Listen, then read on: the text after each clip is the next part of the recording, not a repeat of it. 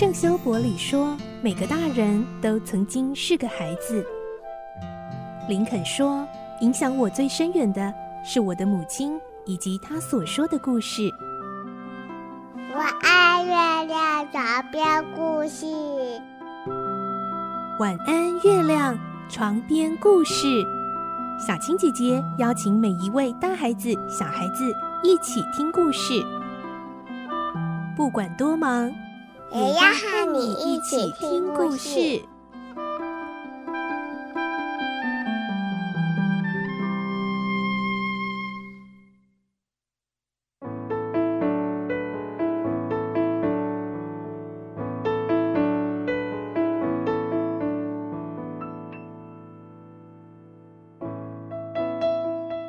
晚安，欢迎你和我们一起听故事。我是小青姐姐，我们继续来听小飞侠的故事。今天是二十六集，我们会听到彼得躲在船舱里，模仿鳄鱼肚子里的滴答声，海盗们吓得魂飞魄散，不明白船舱到底是什么怪物。来听今天的故事，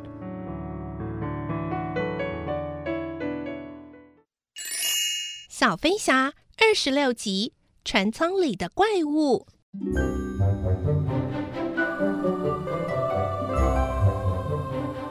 海盗们全部挤在一起，非常的害怕。过了很久很久之后，史密说了第一句话：“哎，已经过去了，船长，鳄鱼离开了。”虎克的头伸出皱巴巴的衣领外，黑眼珠咕噜噜的转了几圈。确定那致命的声音确实消失了，才抖擞精神，挺直身子，从鼻孔里重重的呼出气来。嗯，谁让你们到甲板上乱走的？快上跳板去！为了掩饰刚才狼狈的样子，虎克格外凶狠的驱赶，恐吓孩子们。孩子们慢慢磨蹭着，他又发起狠。磨蹭个什么？要吃鞭子吗？不要！不要！不要！孩子们可怜的哀叫着，海盗反而笑得很开心。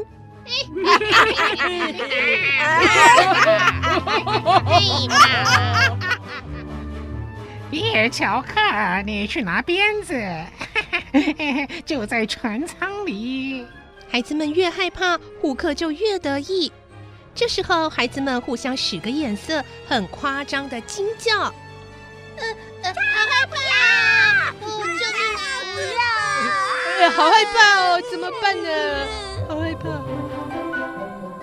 比尔乔克大踏步走进船舱，虎克嚣张的唱起海盗歌，他的手下们也应和着。呀哈呀哈，抓人的猫，它的尾巴有九条，打在你的背脊上。呀哈！最后一句是什么？没人听得出来，因为船舱里传出尖锐的叫声和开心的欢呼，把这首歌硬生生给打断了。孩子们当然知道是怎么一回事。但海盗们可是一脸茫然。哎，对了，这这这这是什么？斯奈特小声地说：“，开战了！”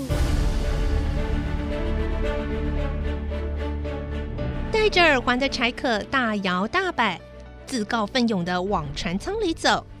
呃，我去瞧瞧。没一会儿，他就跌跌撞撞、一脸恐惧的出来了。呃，他他他死了，里面有个可怕的东西，呃，把把把比尔乔克弄死了。孩子们嘴角往上弯，海盗们嘴角往下撇，胡克全看在眼里。他指着柴可说：“去去把那东西抓过来！”呃、不不要，你你去不去？呃、虎克举起铁钩爪，柴可去了。这回没有歌声，大家全安静的注意听着。呃，要被解决，好棒啊！斯奈特小声的数：两个。虎克暴跳如雷，岂有此理！哎，斯达奇啊，换你下去看看他们在搞什么鬼！不，等等才可出来好吗？什么？虎克挥动铁钩爪，眼睛露出红光，一步步逼近。你敢反抗我的命令？斯达奇无助地向其他海盗求援，但是没有一个敢替他说话。他害怕地往后一步步退。不不不不不，我不要啊！他退到大炮旁边，然后很快的翻上去，一个踢腿就跳进海里。斯奈特数着三个。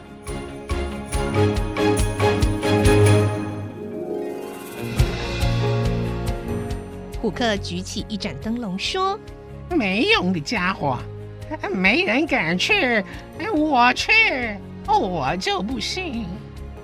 看着他走进黑暗的船舱，斯奈特舔舔嘴唇，准备数出四个的时候，突然虎克踉踉跄跄冲了出来，手上的灯笼不见了。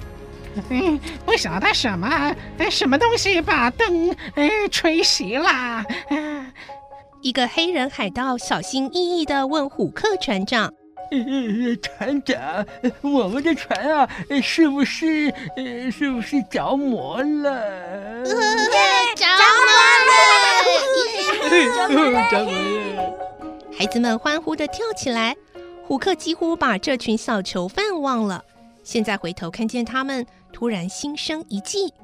哎，好啊，你们爱笑，我就让你们笑得痛快。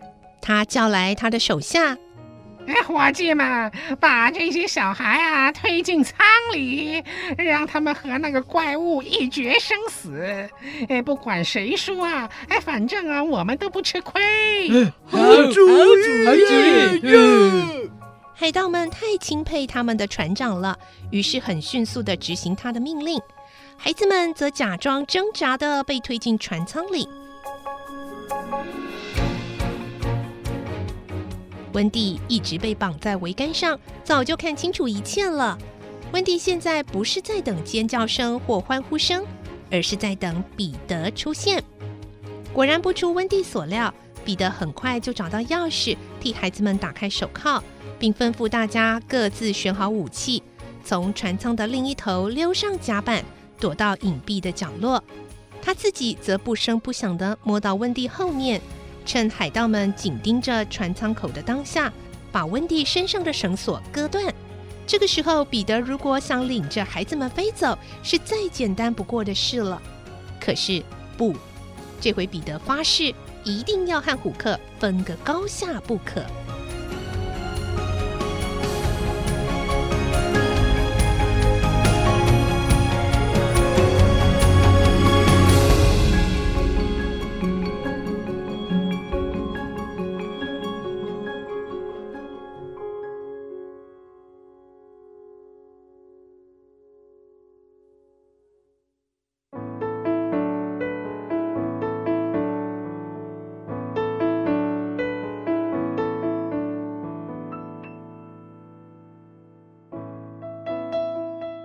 今天的故事就先听到这里喽，明天再继续来听小飞侠的故事。